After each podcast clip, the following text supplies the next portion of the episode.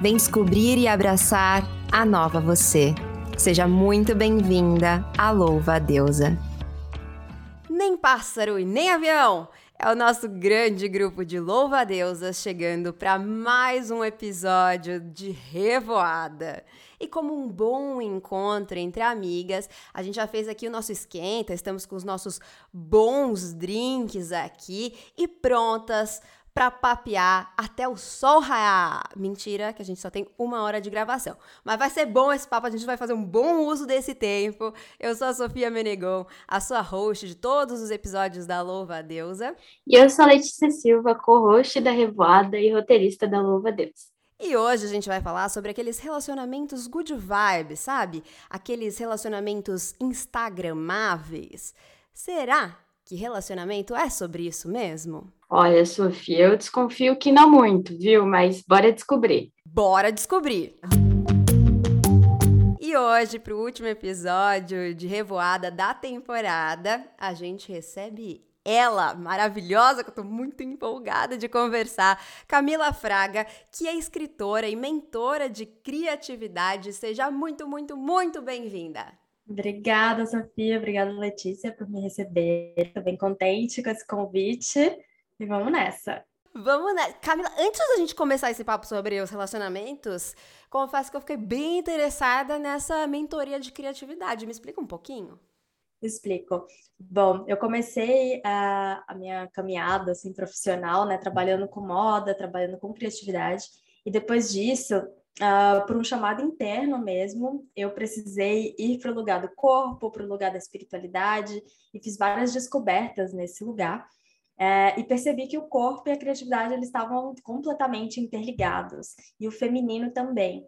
Então, eu comecei a desenvolver um método, que é o método que eu aplico hoje com as mentoradas, para a gente se desenvolver criativamente através da escuta das nossas emoções, a, da compreensão do nosso corpo, de entender como esse corpo se comunica com a gente e a partir daí realizar os desbloqueios criativos que a gente precisa para manifestar a vida que a gente quer.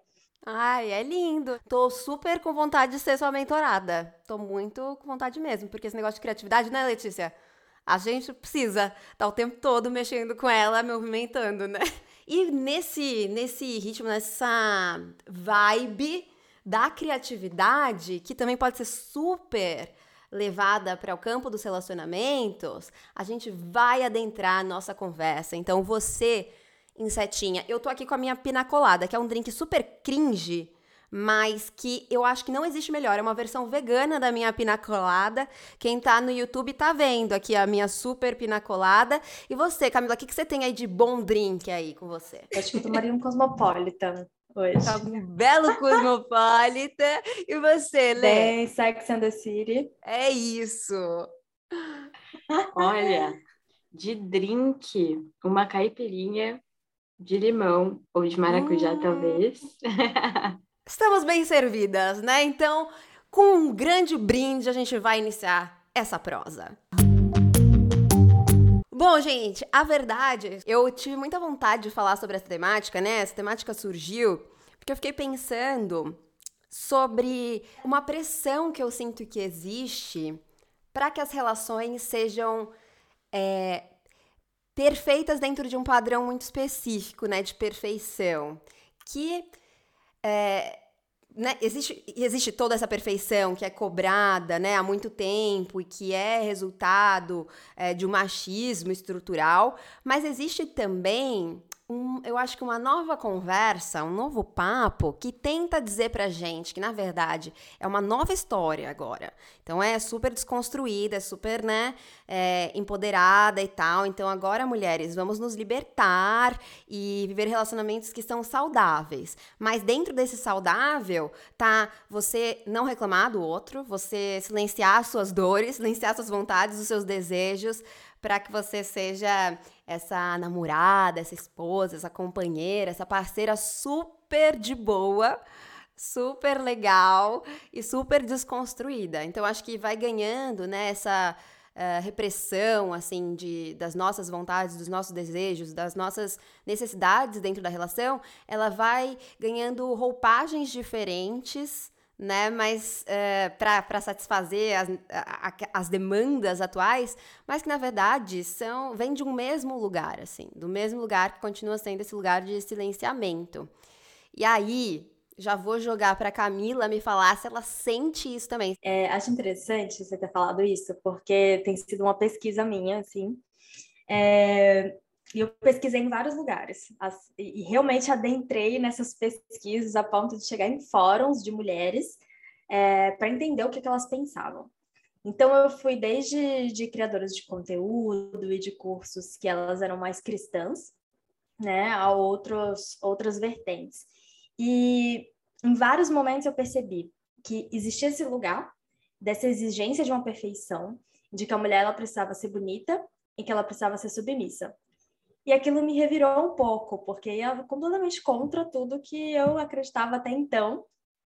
Mas eu me aprofundei e fui entender a dor dessas mulheres, né? O que, que, é, o que, que elas tinham passado para chegar a esse ponto uh, de voltar para algo muito convencional, de acreditar, né, que a gente precisava se silenciar e tal. E também fui para um, outros lugares mais livres, né? Tem um casal que eu admiro bastante, que é o Espiral da Vida, né? O Ron e a Raquel, que eles falam bastante de relacionamentos saudáveis a partir de um lugar da escuta das emoções. E aí eu percebi que esse lugar ele me chamava mais, porque quando a gente silencia as nossas dores, a gente não fala o que a gente sente, a gente não impõe os nossos limites, isso vai gerar uma bola de neve. E a gente tem um histórico mesmo de, de muitos relacionamentos que se tornam abusivos, não só de homens, né, mas até de mulheres, às vezes, que se tornam abusivas com os homens. Embora óbvio que, é, por conta da nossa estrutura, existem muito mais relacionamentos abusivos é, com homens praticando, né. Mas eu acho interessante ver é, essa polarização que a gente constantemente se coloca, né? de quem tem a verdade, quem detém a maior verdade de tudo. E eu sinto que relacionamentos são experiências. Então, hoje em dia a gente está num lugar em que ah, tem que ser só relacionamento aberto, ou relacionamento aberto é libertinagem. E, isso é.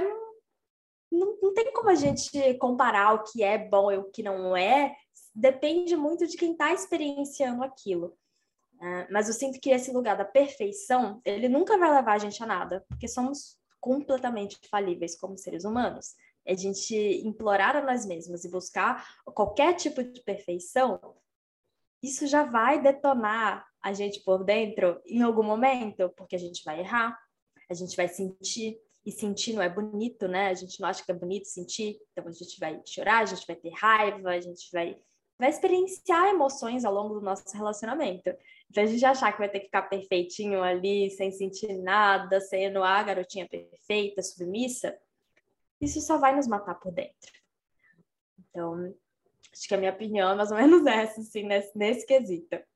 Eu, eu fiquei pensando aqui, lembrando de que quando eu estava na faculdade, eu namorava um, um rapaz e ele era de, da faculdade de jornalismo, eu era da administração, e, mas eu sempre né, ia, encontrava com os amigos dele, por obrigação, confesso, porque eu não gostava, mas me senti obrigada a. E eu observava uma dinâmica que eu sempre, como eu não, não interagia muito, porque eu não me sentia muito parte do grupo, eu ficava muito tempo em silêncio. E aí eu ficava, usava esse tempo em silêncio para ficar observando. E eu, eu observava algumas dinâmicas, assim, das namoradas, porque era um grupo muito curioso, em que todos eles, da mesma sala, namoravam entre si, assim. Então tinham muitos casais, todos eles eram amigos e, enfim, eu achava uma coisa bem curiosa mesmo. E então tinham muitos casaizinhos ali e eu ficava olhando para essas meninas e elas dizendo o tempo todo que não sentiam ciúmes. Elas falavam muito sobre isso, né? Quando a pessoa fala muito, acho que ela tá tentando é, provar alguma coisa para ela mesma, assim, né? Tava, é, parecia que elas estavam autoafirmando, assim, o tempo todo que elas não sentiam ciúmes, que elas estavam muito tranquilas com os namorados é, assediarem, porque era um grupo que, inclusive, eu via eles assediando outras mulheres, então não é nem só questão de ciúmes, né? Tem outras questões, mas para além disso, elas não ligavam que eles falavam de uma forma é, estranha, assim, né? Até desrespeitosa sobre outras mulheres. Às vezes elas até entravam nessa conversa e endossavam o que os seus namorados estavam dizendo esse lugar de fingir que você tá super de acordo com absolutamente tudo, que não se incomoda com nada e que o outro pode ser absolutamente quem ele é, é uma grande farsa, porque são poucas as pessoas que conseguem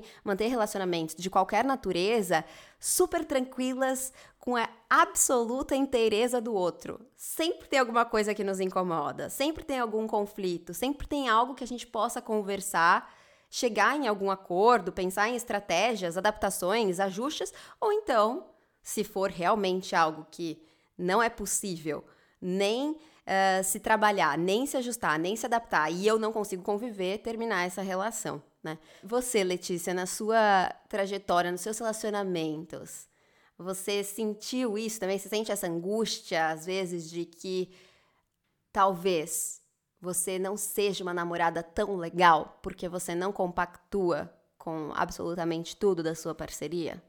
Eu me reconheço muito em tudo que você falou, porque por muito tempo eu sentia que eu era a namorada que é, era incompreensível, assim, que não dava liberdade para a pessoa, porque eu me sentia mal, porque eu sentia ciúmes, como uma pessoa ciumenta que sou, assim, hoje muito melhor, mas que um dia foi né, pior também.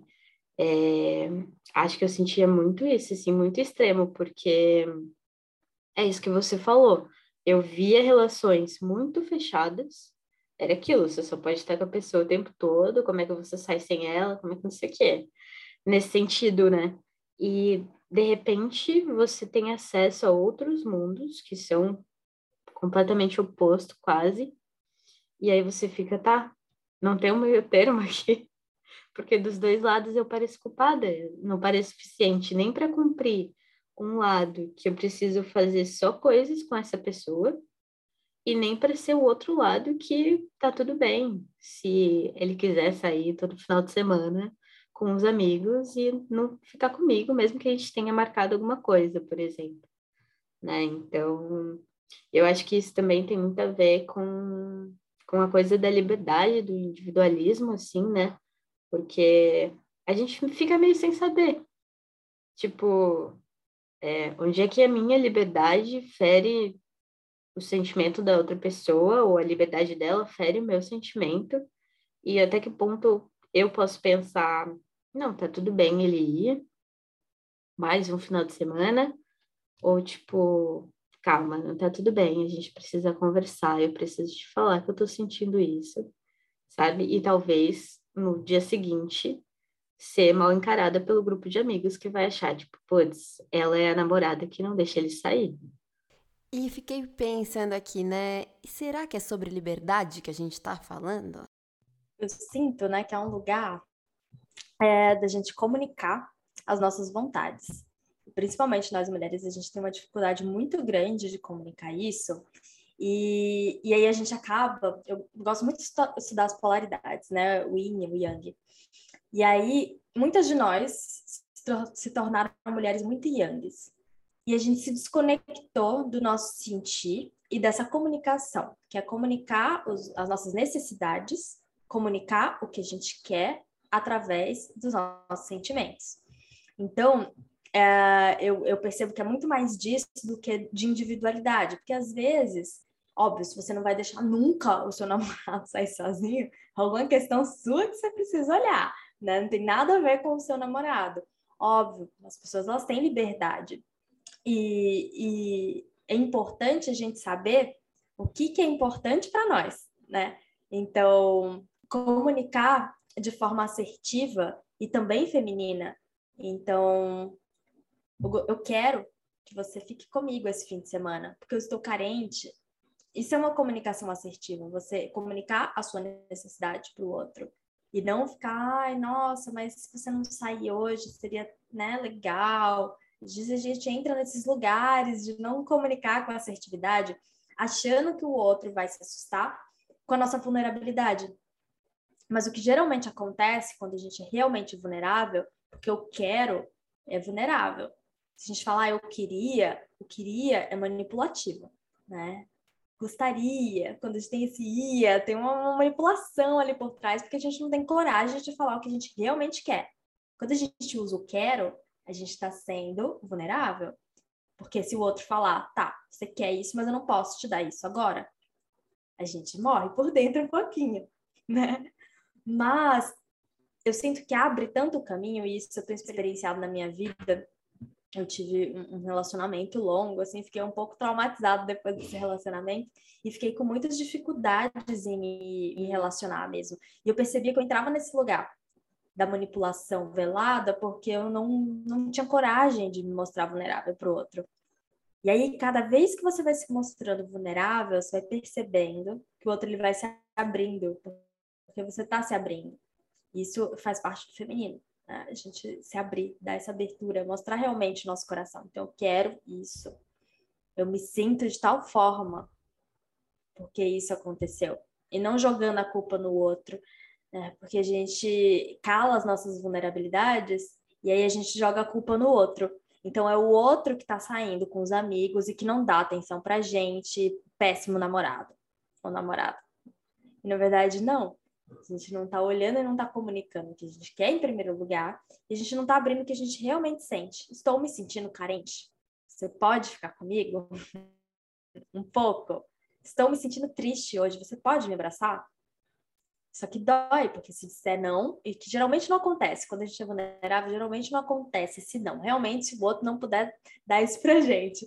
Mas a gente fica com esse medo já, mas e se o outro não fizer isso por mim? E eu me abrir desse jeito, eu vou ficar me sentindo um lixo, porque eu já não estou bem, né? É, mas, óbvio, essa comunicação, ela exige autoconhecimento, ela exige autopercepção das sensações que a gente sente, autopercepção das nossas emoções. Como a gente está muito desconectado, geralmente, dessas emoções, a gente nem sabe o que está sentindo, aí só fica com raiva. Tipo assim, ah, só tô com raiva, mas nem sei se é raiva, irritada, ele não gosta de mim. E aí as relações elas terminam e a gente está num tempo de relações muito líquidas, justamente porque ninguém comunica o que quer, ninguém fala a necessidade um do outro. E principalmente as mulheres às vezes vão silenciando as necessidades, e às vezes até no sexo mesmo elas não falam o que elas querem. E aí já é uma desconexão com o parceiro, com a parceira. E essa desconexão provavelmente é com outros aspectos da vida dela também. E aí a gente vai, ficar, vai ficando triste, vai se sentindo seca, vai se sentindo carente, vai achando que ninguém gosta da gente, que tem algum problema, né? E aí isso vai gerando vários transtornos na nossa vida. Sabe que eu fazia muito isso aí, de não conseguir dizer o que eu queria por medo, porque ser carente, estar carente, estar triste, estar precisando do outro é visto, né? Como uma coisa ruim. Como, ah, então você é uma mulher dependente, então você não é forte o suficiente, então você não é uma mulher feminista, você não é, né? Então acho que isso também vem um pouco de fora. E, ou então você é chata, você é pegajosa, você é grudenta, você é sentimental, né? Vem toda uma série de adjetivos, né? Pra gente, quando a gente expressa essa necessidade, né? Então, eu fui escondendo, e lógico, tem a minha história também, que vai misturado nisso tudo. E eu fazia muito isso de não dizer exatamente. E aí eu ficava chateadíssima, assim, com meu parceiro. Eu só fui perceber isso com o Márcio, né? Que, eu, que é meu parceiro atual. E, mas eu ficava muito chateada. E eu não vou falar que isso é coisa do passado, porque eu, ainda me vejo muitas vezes caindo nessa. Só que hoje, quando eu percebo, aí eu vou lá e falo, Márcio, eu estou, vou te comunicar então uma coisa aqui. E eu uso essa palavra porque eu, é, sou eu me fa fazendo esse movimento, fazendo esse esforço para me comunicar, comunicar de fato aquilo que é importante para mim. E eu falo, ó, oh, vamos comunicar aqui um negócio para mim.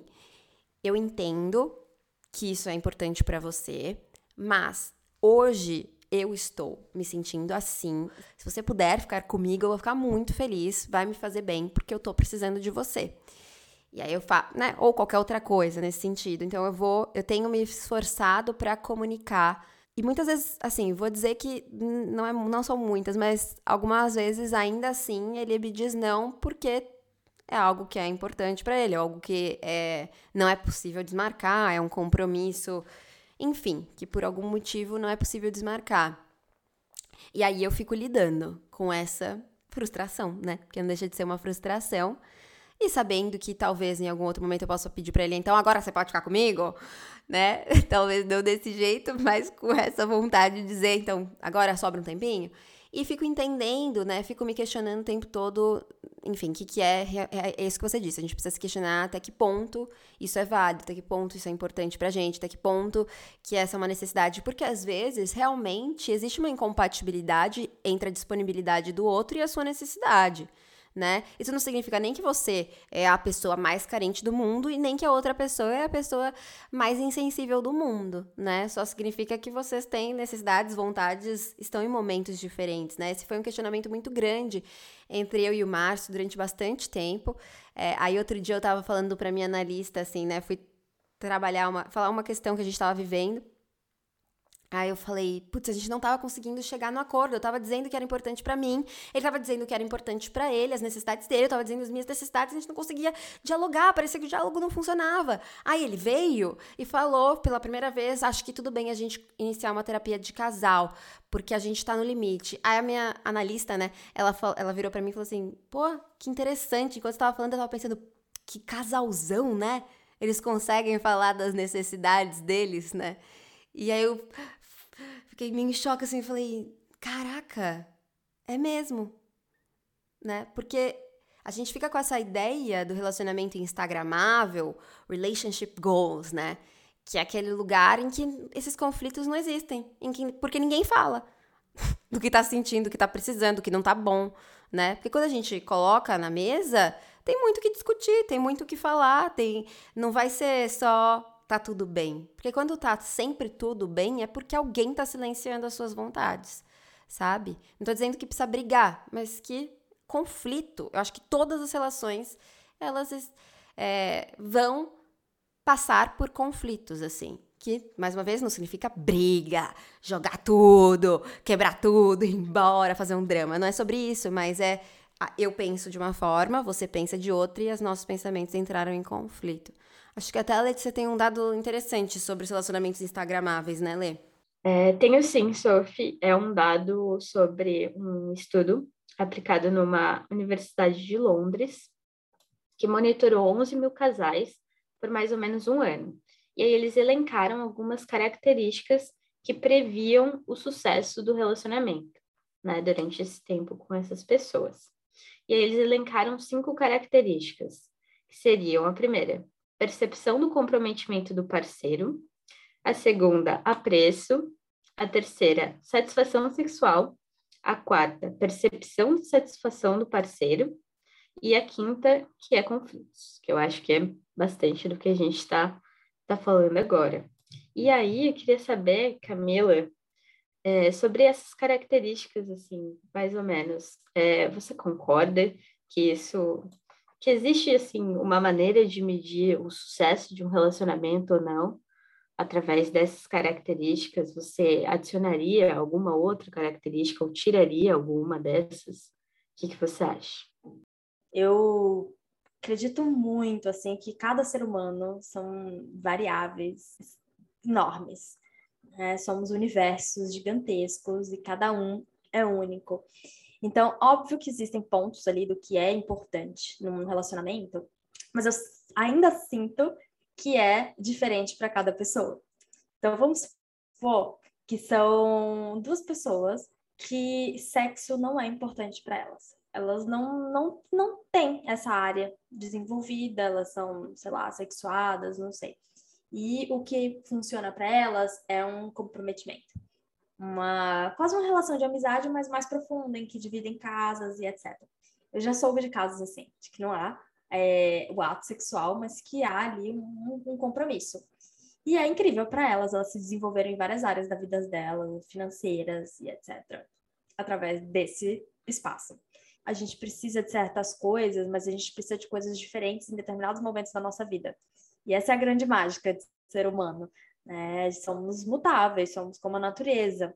Então, ter muitas especificidades na relação, nas relações, de como tem que ser, de quais são as variáveis aqui, do que, que é um grau de bom funcionamento, eu acho que tende ao fracasso em algum momento, assim. Né? Isso afasta, às vezes, as pessoas que têm bons relacionamentos, mas que em certos momentos isso não. Alguns pontos ali estão dissonantes, porque acontece também. Você pode estar vivendo um relacionamento incrível, que sempre foi maravilhoso em todos os aspectos, mas vai ter uma fase ali que um está sem libido. Não é porque o relacionamento tá ruim, é porque a pessoa está vivendo coisas ali, experiências é, profundas, internas, em que aquilo ali está mais apagado, e depois aquilo volta, e depois o outro está sem, e que tá tudo certo. Eu acho que é, a grande questão dos relacionamentos é que nos fizeram acreditar que eles deveriam seguir certo padrão, em todos os sentidos que padrão, de padrão. Então, é, tem que namorar, casar, ter filhos, tem que ser monogâmico e tem que ser desse jeito, e o sexo tem que ser incrível, e aí tem tudo que tá dando certo o tempo inteiro, senão primeiro conflito já larga porque tem algo errado, né? É, e a gente está vendo que essa bitolação, assim, de que tem que ser assim, não está funcionando, porque um monte de gente não está conseguindo manter relacionamentos duradouros, né? Então, é, eu inclusa nesse, nesse pacote. E eu percebo que eu estou inclusa nesse pacote justamente por esse tipo de pensamento, de como que tem que ser o relacionamento, de que grau de perfeição tem que chegar. Então, tem que estar tá ali 50% de sexo perfeito, 50% de não sei o quê, né? senão não tá bom. Né? Então, eu acho que é muito mais complicado, relações são muito mais complicadas, não é algo simples, são duas pessoas cheias de trauma se relacionando, né? Então, muitas coisas ali é, são mais profundas, eu sinto, do que categorizações, e são mais abstratas também. Né? Eu senti abstrato, então eu acho que eu confio mais num lugar fora dessas caixas. Não é receita de bolo, né? É, eu acho que é isso. As relações elas não são receitas. Ah, então tá. Então se eu tiver um, um uma pitada de conflito, duas doses de a, afeição, quatro doses, não, não dá. Não, não é uma receita de bolo de fato, né? Inclusive você falou das pessoas assexuais. A gente tem um episódio sobre assexualidade aqui. Acho que é o nosso segundo episódio de toda a história, mas que é um episódio tão completo, tão legal. Vale a pena vocês voltarem aí pra ouvir, porque é bem bacana. Mas eu fiquei pensando exatamente nessa, nesse âmbito da, do sexo, né? O quanto que esse lugar também é cheio desses padrões, né? Como você vinha dizendo, assim. Então, tem tanto. Você tem que fazer sexo tantas vezes por semana. Você tem que gozar tantas vezes por relação sexual. Você tem que gozar, você não pode gozar, você tem que performar, você não pode performar, você tem que gritar, mas não pode gritar muito, você tem que esticar a barriga, ou então não, você tem que se amar completamente, não se preocupar com isso na hora da transa. Então vão. É, são imposições que vão se sobrepondo, né? E aí vai depender qual é o seu círculo, né? Porque, por exemplo, no meu círculo, nas pessoas que eu sigo e tal, eu me sinto pressionada a não me sentir insatisfeita de forma alguma com o meu corpo na hora do sexo e não ter nenhuma reflexão com relação a isso. Mas é impossível. Em algum momento pode ser que, por mais que eu me trabalhe, por mais que eu seja super body positive, por mais que eu siga só pessoas com corpos reais e queira, em algum momento eu me questiono, talvez, né? É, isso é menos comum hoje em dia, mas pode ser, sabe? Em algum momento eu me questiono: será que eu tô com vontade de fazer isso? Será que eu devo fazer isso? Ou será que ele vai achar que eu sou estranha, mesmo estando nesse relacionamento há mais de sete anos? É, às vezes eu fico com vergonha, com alguma vergonhinha na hora do sexo, sabe? De Ai, será que eu devo falar isso? Tô com vontade de falar isso. Tô com vontade de mandar ele me chamar de, disso. É, será que eu tô sendo errada? Será que tem. Né? Então eu fico me questionando também. Tem, por mais que a gente fale, por mais que a gente trabalhe, por mais que a gente leia, escute, tá, tá, tá, essas coisas vêm, sabe? E é normal, é, é, é, é, natural que a gente se questione, é saudável que a gente se questione, né? É lógico que a gente pode levar depois essa, esse questionamento para para terapia, para análise, para outros lugares, para roda com as amigas, para a gente é, trabalhar mais a fundo, olhar com mais calma. Mas tá tudo bem a gente sentir incômodos, né, durante a relação, né, que é mais o tipo de de situações que acontecem no meu círculo, mas eu sei que em outros círculos, na verdade, é o contrário, né? Que você tem que estar tá perfeita e durante o sexo, que você tem que se preocupar qual é a posição que você faz para não mostrar sua celulite, para não mostrar que você tá com um pneu e, enfim. Então, dependendo de onde você se localiza, né, as pressões vão mudando, mas sempre parece que se cria um padrão para que o sexo seja o sexo ideal dentro dos relacionamentos, né? Eu estava aqui pensando enquanto você falava sobre uma questão que hoje, até hoje, eu, assim, colocando a minha experiência, né, é, tem um pouco que essa questão do corpo e tal, e do quanto a gente se preocupa, e até que ponto tá saudável, tá ok a gente se preocupar, né, com, tipo, sei lá, com o que a pessoa tá vendo mesmo, com o estético, né?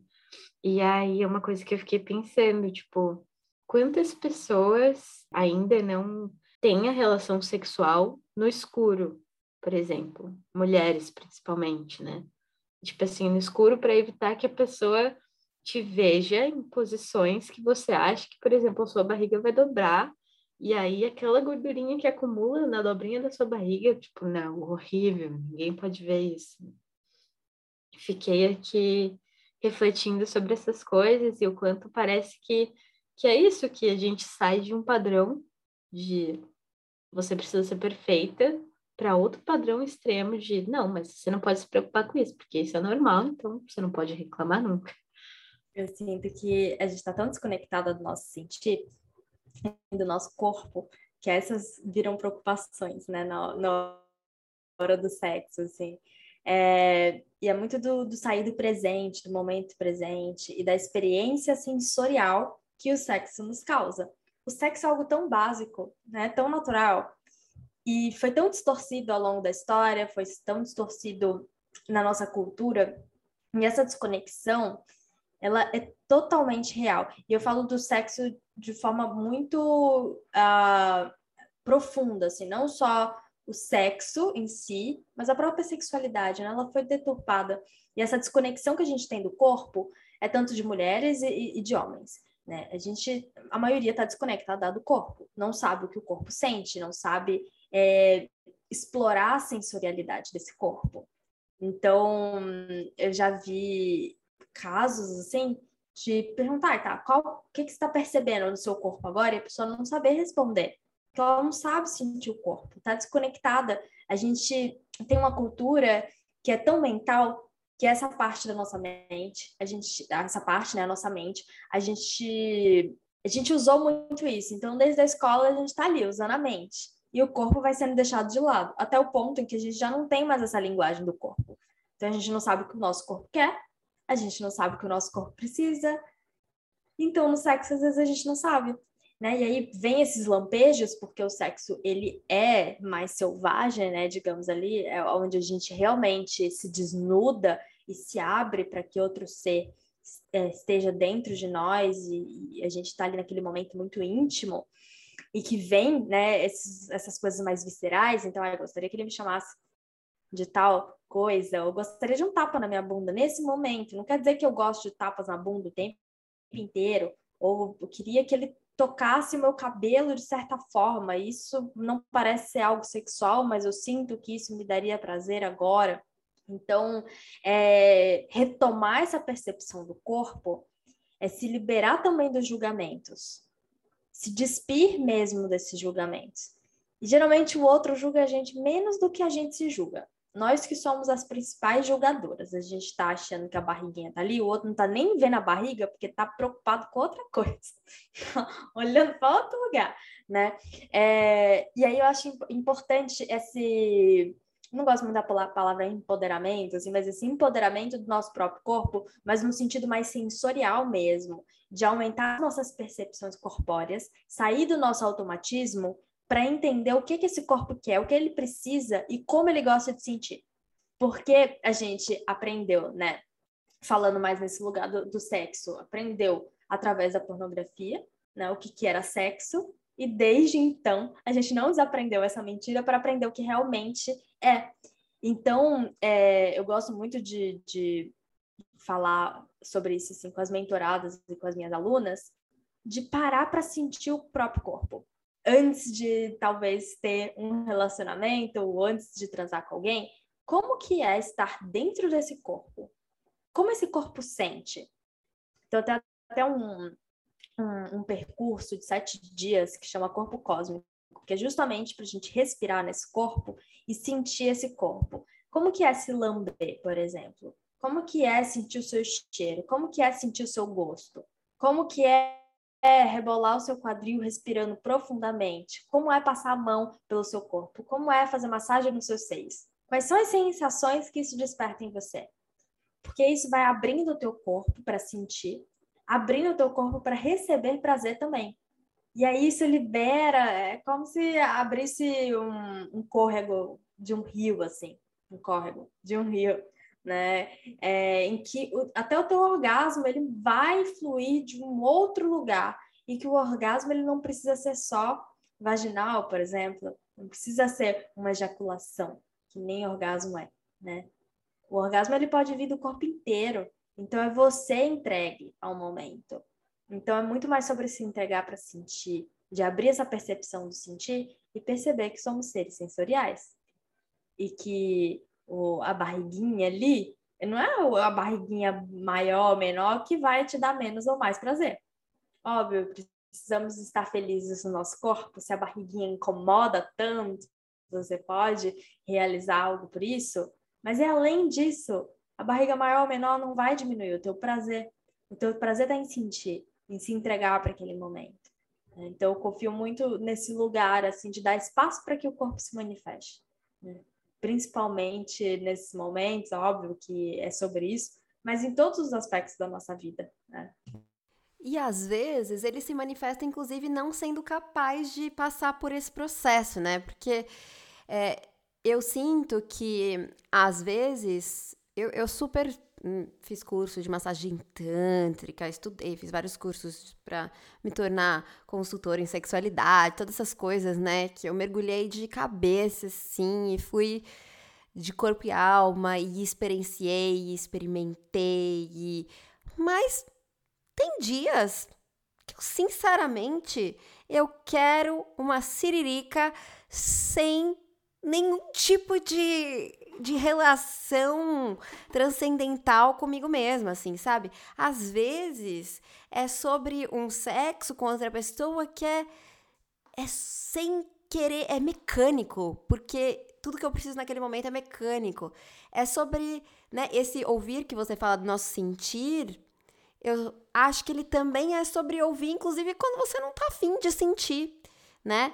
Quando você está precisando dessa fuga, porque é muita coisa naquele momento que você não tá pronta para lidar, que você precisa de um tempo. Então você precisa é, evitar aqueles. Porque a gente é humano, a gente sente muito, nós somos machucados como a Camila disse, né? Todos nós temos muitos traumas e muitas coisas acontecendo ao mesmo tempo nessa sociedade capitalista que nos exige, que nos demanda o tempo todo, que a gente não consegue respirar. Eu e a Lê, a gente tá aqui já pensando na próxima temporada e na temporada seguinte, e eu gostaria muito de ter cinco dias sem fazer absolutamente nada entre uma temporada e outra, e eu já sei que não vai ser possível assim, né? Porque eu tenho objetivos e metas com esse projeto, então não vai ser possível. Então, tudo isso reflete no meu dia a dia, tem um custo, eu estou inserida nesse lugar, eu estou inserida nessa sociedade, estou inserida inclusive nessa sociedade que me ensinou uh, que pornografia era sexo, né? Estou inclusive inserida nessa sociedade que é, me ensinou a reprimir a minha sexualidade ao mesmo tempo que me demanda, me exige uma sexualidade, né? Uma, ser aquela mulher é, insaciável para manter o homem. Então, que é essa sociedade que exige coisas totalmente opostas o tempo todo, que nos quer enlouquecida, né? nos quer nesse lugar de tipo, gente, como assim? Como é que eu posso? Eu tenho que ser santa, mas eu tenho que ser puta. Eu tenho que eu tenho que gemer alto, mas eu também não posso gemer alto. Eu tenho que como, né? Como que a gente lida com tudo isso? É muito difícil. Então tem vezes que a gente só quer silenciar o barulho externo e interno e gozar só por gozar, gozar só por gozar, assim, ou então, enfim, não sentir de alguma maneira. E eu acho que o que eu tô querendo dizer é que eu acho que tá tudo bem, porque senão a gente vai se colocando é, em outros padrões, em outros modelos perfeitos, né? E a gente vai ter esses momentos, né? Se tudo der certo, esses momentos de que a gente vai estar tá super conectada e os momentos que a gente vai estar tá super desconectada. Esses momentos em que a gente vai estar tá super consciente socialmente de todas as construções que nos limitam, que nos encaixotam, que nos censuram, e outros momentos que a gente vai só se deixar censurar porque é mais fácil e tá difícil, né? Então, eu fico refletindo isso, que inclusive se escutar, se ouvir, é também permitir, às vezes, andar junto, sabe, com o que está posto. Eu acho que faz sentido, embora eu não concorde com algumas partes, mas é, o que eu sinto que uma vez que você ganha consciência, essa consciência ela não se perde. E é óbvio. Então, você vai estar consciente de, ah, nesse momento eu quero, sei lá, só ver um filme besta e ficar deitada no sofá e, e, e é isso, comendo pipoca e não quero pensar em nada, tá tudo certo. Às vezes a gente precisa aliviar né, essa mente. Mas eu sinto que, como a gente está muito desconectada de nós, às vezes é perigoso é, o discurso de, ah, eu vou me anestesiar. Porque isso é bem relativo, né? Dependendo de como as pessoas se anestesia, pode ser muito danoso. Então, é, e sinto que essa consciência corporal é exatamente isso que você falou, né? Às vezes eu quero me maquiar. Às vezes eu quero pintar minha unha.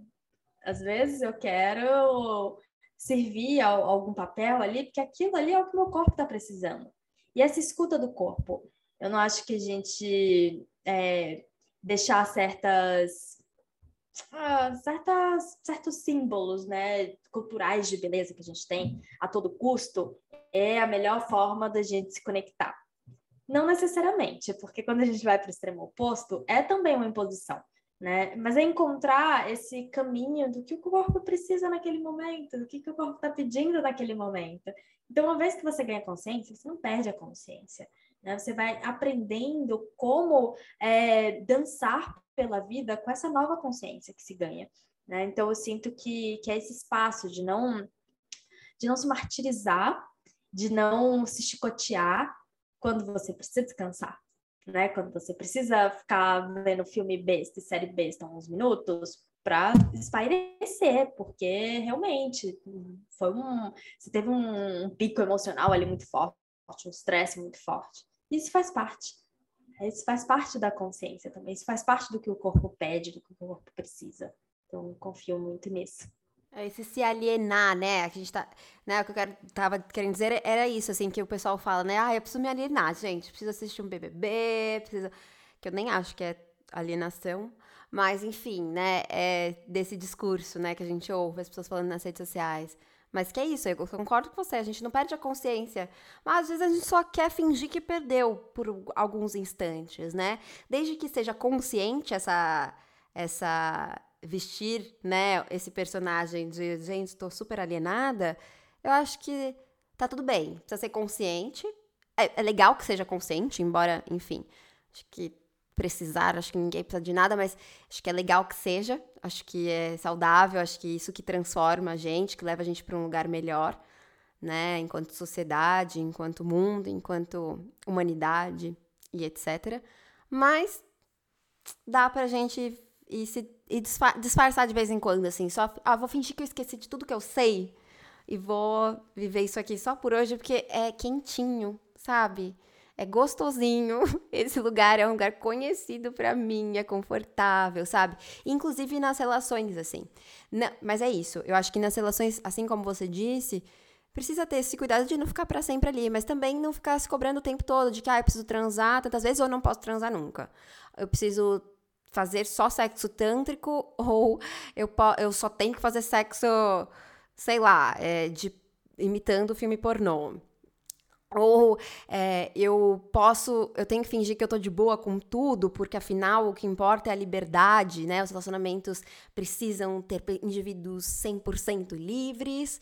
Ou eu entendo que talvez não seja nem sobre liberdade, seja só sobre dizer aquilo que é importante para mim, né? Então, eh, e não, ao contrário, silenciar ou prender a outra pessoa, né? Que aí se torna um relacionamento abusivo, um relacionamento tóxico, né? Então, eu acho que a gente é, é o caminho que você está trazendo, Camila, de a gente olhar para o que a gente precisa, para o que a gente necessita, para o que a gente sente, para aquilo que é importante em cada momento, inclusive e acho que principalmente também nas relações, porque a nossa vida ela é feita de relações, inclusive essa relação da gente com a gente mesma, né? Relação, relacionamento é esse grande tema da nossa existência, assim.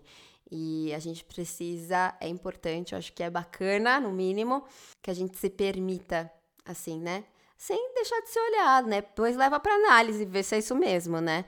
Ou para terapia, ou para as amigas, para as amigas falarem: não, amiga sua louca, não é bem assim, você tá exagerando, né? E aí, às vezes, você ouve mais de uma amiga, porque às vezes tem uma amiga aí que também tá com as questões dela, e é bom ter umas.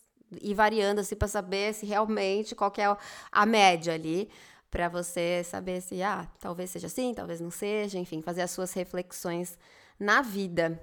Lê, é, por falar em, em, né, a gente estava aqui falando, né, dessas relações, desses padrões e tudo mais, tem muitos posts, né, eu acho que seria legal você me falar desse dado, assim, dos posts que tem essa hashtag relationship goals, né? Sim, gente, então, é mais uma procura, né, assim, buscando pontos para a gente trazer aqui para nossa conversa. Eu dei uma olhadinha no Instagram e no TikTok, que hoje são os aplicativos que estão bombando, né? E eu procurei pela hashtag é, Relationship Goals.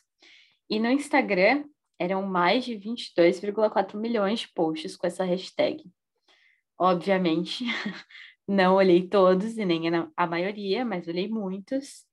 E no TikTok também, que eram vídeos com mais de 27,7 bilhões de visualizações, então é muita coisa. E aí eu estava percebendo que a maioria deles eram vídeos que, mais uma vez, mostravam casais perfeitos. Né? Geralmente eram vídeos que colocavam cenas de filmes, as cenas mais românticas, nunca era a cena da briga, obviamente, né?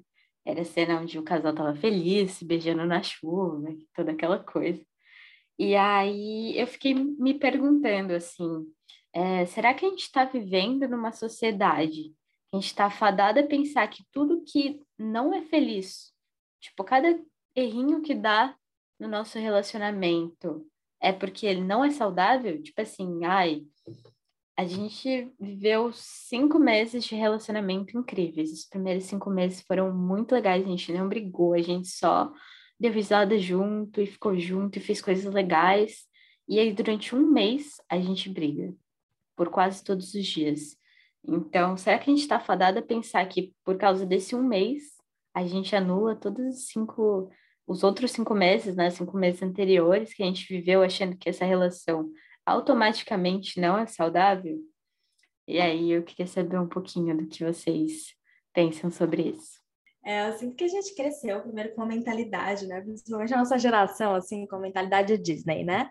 De que ia conhecer o príncipe encantado, ele ia ser incrível, e tudo ia ser maravilhoso e felizes para sempre. Só que isso é uma grande mentira. Se a gente for olhar para nossa relação com a nossa família, por exemplo, né? Quantas vezes a gente já não brigou com a nossa mãe? Quantas vezes a gente não, já não odiou a nossa mãe, né? Pensou, nossa, nunca mais quero falar com ela Quantas vezes isso não aconteceu? Né? É, eu sinto que a gente não é aberto para o diálogo, justamente quando porque a gente está nesse lugar, né, quase do cancelamento, a gente faz isso nas nossas relações. Aí, se essa pessoa pensa diferente de mim, tchau. A gente não aumenta o nosso repertório. E as mídias sociais deixou isso ainda mais intenso, porque eu sigo só as pessoas que eu gosto do que elas falam. Mas a gente acaba virando uma bolha do que é correto. E a gente esquece que as pessoas são múltiplas, que as histórias são múltiplas, de que nem todo mundo vai concordar com você e que nem por isso você precisa cancelar ou odiar a pessoa porque ela está pensando diferente de você. É óbvio que se essa pessoa estiver fazendo discursos de ódio e tal, é outra coisa, né? Mas estou falando de pensar diferente. Só isso. E aí a gente vai cancelando as pessoas na nossa vida só porque elas pensam diferente. Só porque às vezes elas querem coisas diferentes. Tá, se vocês têm planos de vida totalmente distintos, pode ser que vocês não vão ficar juntos, né, durante muito tempo. Mas pode ser que naquele momento vocês estão se encontrando para visualizar algum padrão, para ver alguma coisa interna. A verdade é que a gente tem medo de aprofundar as nossas relações, porque aprofundar a relação é olhar para dentro, é olhar para os nossos defeitos, é olhar para as nossas sombras, e aí a gente fica só depositando em cima do outro. Então, é, esse, esse modelo imaginário de relação que a gente tem, de que vai ser só perfeição, é uma mentira descarada que a gente conta para não se relacionar, né? Porque se chegar, eu sempre falo isso para as minhas amigas assim, ah, você fica nessa né, do cara perfeito. Quando chegar o cara perfeito, você vai se mijar de medo, porque você não tem essa estrutura para ter a manutenção de um relacionamento que é compreender que não vai ser lindo e maravilhoso todos os dias. Que, óbvio, né, esse amor existe e por si só é lindo e maravilhoso, porque tem amor, mas que várias vezes planos vão ser desfeitos ali, porque a vida acontece.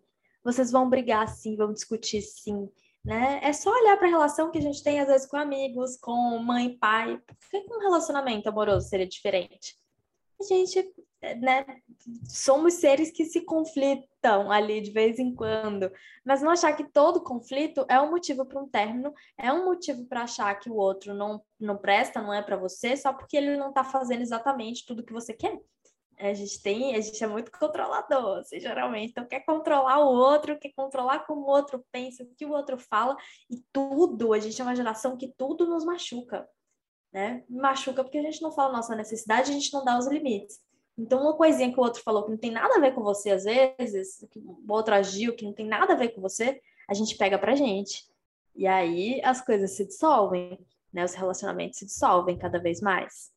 Então, é, eu acho que é bem importante, assim, a gente perceber que a gente está buscando, às vezes, esse felizes para sempre né, que está bem projetado aí em nós culturalmente, que é uma grande mentira, tipo, é uma piada até. É uma mentira, é uma piada, mas agora, Camila, eu vou te convidar para vir comigo falar umas boas verdades no Joga pro Universo! E no Joga pro Universo, em setinha, já quero saber o que, que você joga pro universo. Vai lá no arroba podcast Louva Deus e me conta o que, que, que tá engasgado aí. Não precisa explicar nada, só fala e sai correndo. Camila, o que, que você joga pro universo hoje? Vou tomar de partida bem um processo meu pessoal aí, que, que já tem um, um tempo, mas que é bem nesse lugar do julgamento, de que a gente está o tempo inteiro achando que a gente está sendo julgada. E que, na verdade, a gente às vezes nem é tão importante assim pro outro, sabe? O outro não tá nem olhando pra gente.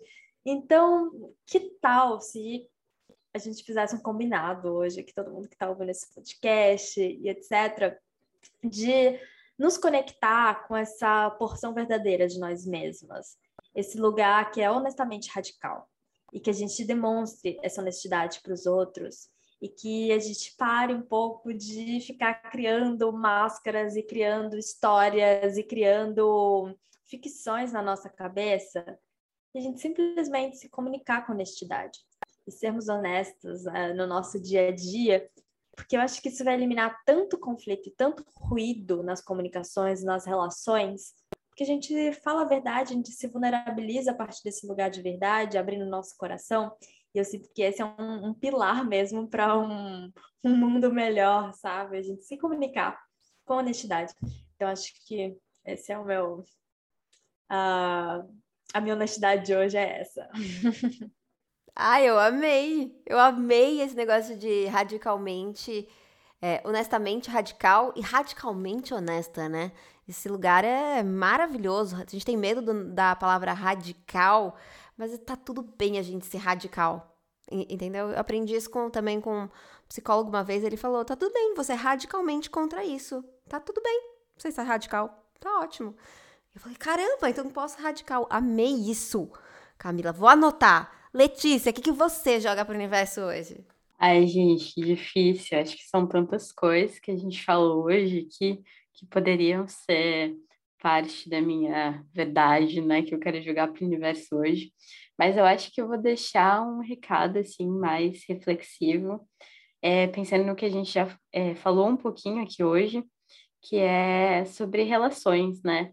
Agora eu vou parafrasear um, um artista que eu gosto muito, que é o Emicida, que fala que a nossa vida só faz sentido porque a gente se relaciona, porque a gente se encontra com as pessoas. Então, eu acho que hoje eu deixo essa reflexão de que é para a gente olhar mais para as nossas relações, sejam elas quais forem, sejam familiares, sejam amorosas, de amizade mesmo, e deixar as coisas acontecerem, sabe? Porque às vezes está tudo bem, a gente não precisa se preocupar e que no final vale a pena, porque eu acho que a gente só vive porque outras pessoas também vivem com a gente. Então, acho que é isso. Quase chorei aqui. Letícia é sempre poética, sempre faz... Ela pega o dedo dela, coloca assim no meu coração. E aí, transbordo. Maravilhosa. Eu jogo pro universo.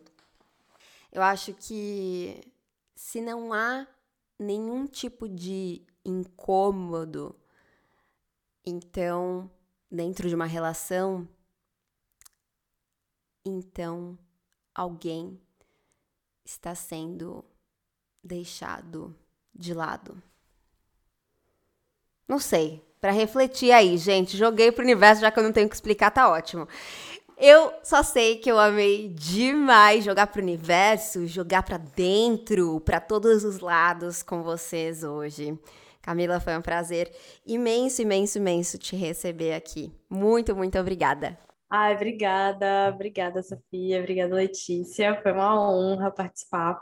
Espero que as palavras tenham servido vocês e espero que a gente se veja muito em breve.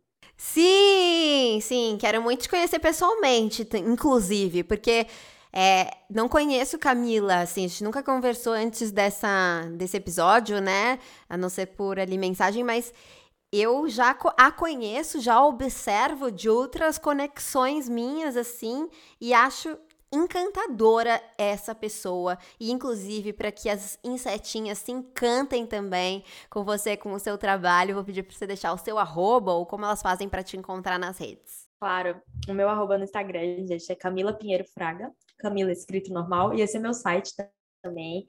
Então, caso vocês queiram conhecer um pouquinho mais de mim, um pouco mais do meu trabalho, vai ser uma honra. Maravilha! Ai, gente, para mim foi um prazer também. O nosso papo foi uma delícia. E, Insetinho, eu quero que você conte pra gente agora, lá no perfil, arroba podcast Louvadeusa, o que, que você achou dessa conversa. Deixa lá o seu recadinho, que a gente vai adorar ler. Obrigada, Lê! Amei dividir essa roda aqui contigo e essa temporada do Revoada. Sempre, estaremos sempre aqui. sempre. Seguimos juntas e assim a gente finaliza esse último episódio do Revoada. Eu tô muito feliz aqui. E você, o que, você tá sentindo, né? Já que a gente falou tanto de sentir, me conta o que, que você tá sentindo nesse momento. Eu espero que, acima de qualquer coisa, na sua jornada você se respeite respeite as suas vontades, os seus limites, para que assim você possa respeitar também a sua parceria, as suas parcerias. Eu espero que você se relacione com pessoas que também levem em consideração que aí existe um ser humano que sente, que chora, que ri, que grita, que fica triste, que fica feliz. Eu espero que você se relacione com pessoas que te acolham nua, nuas verdadeiras, mais reais do que nunca. Até semana que vem.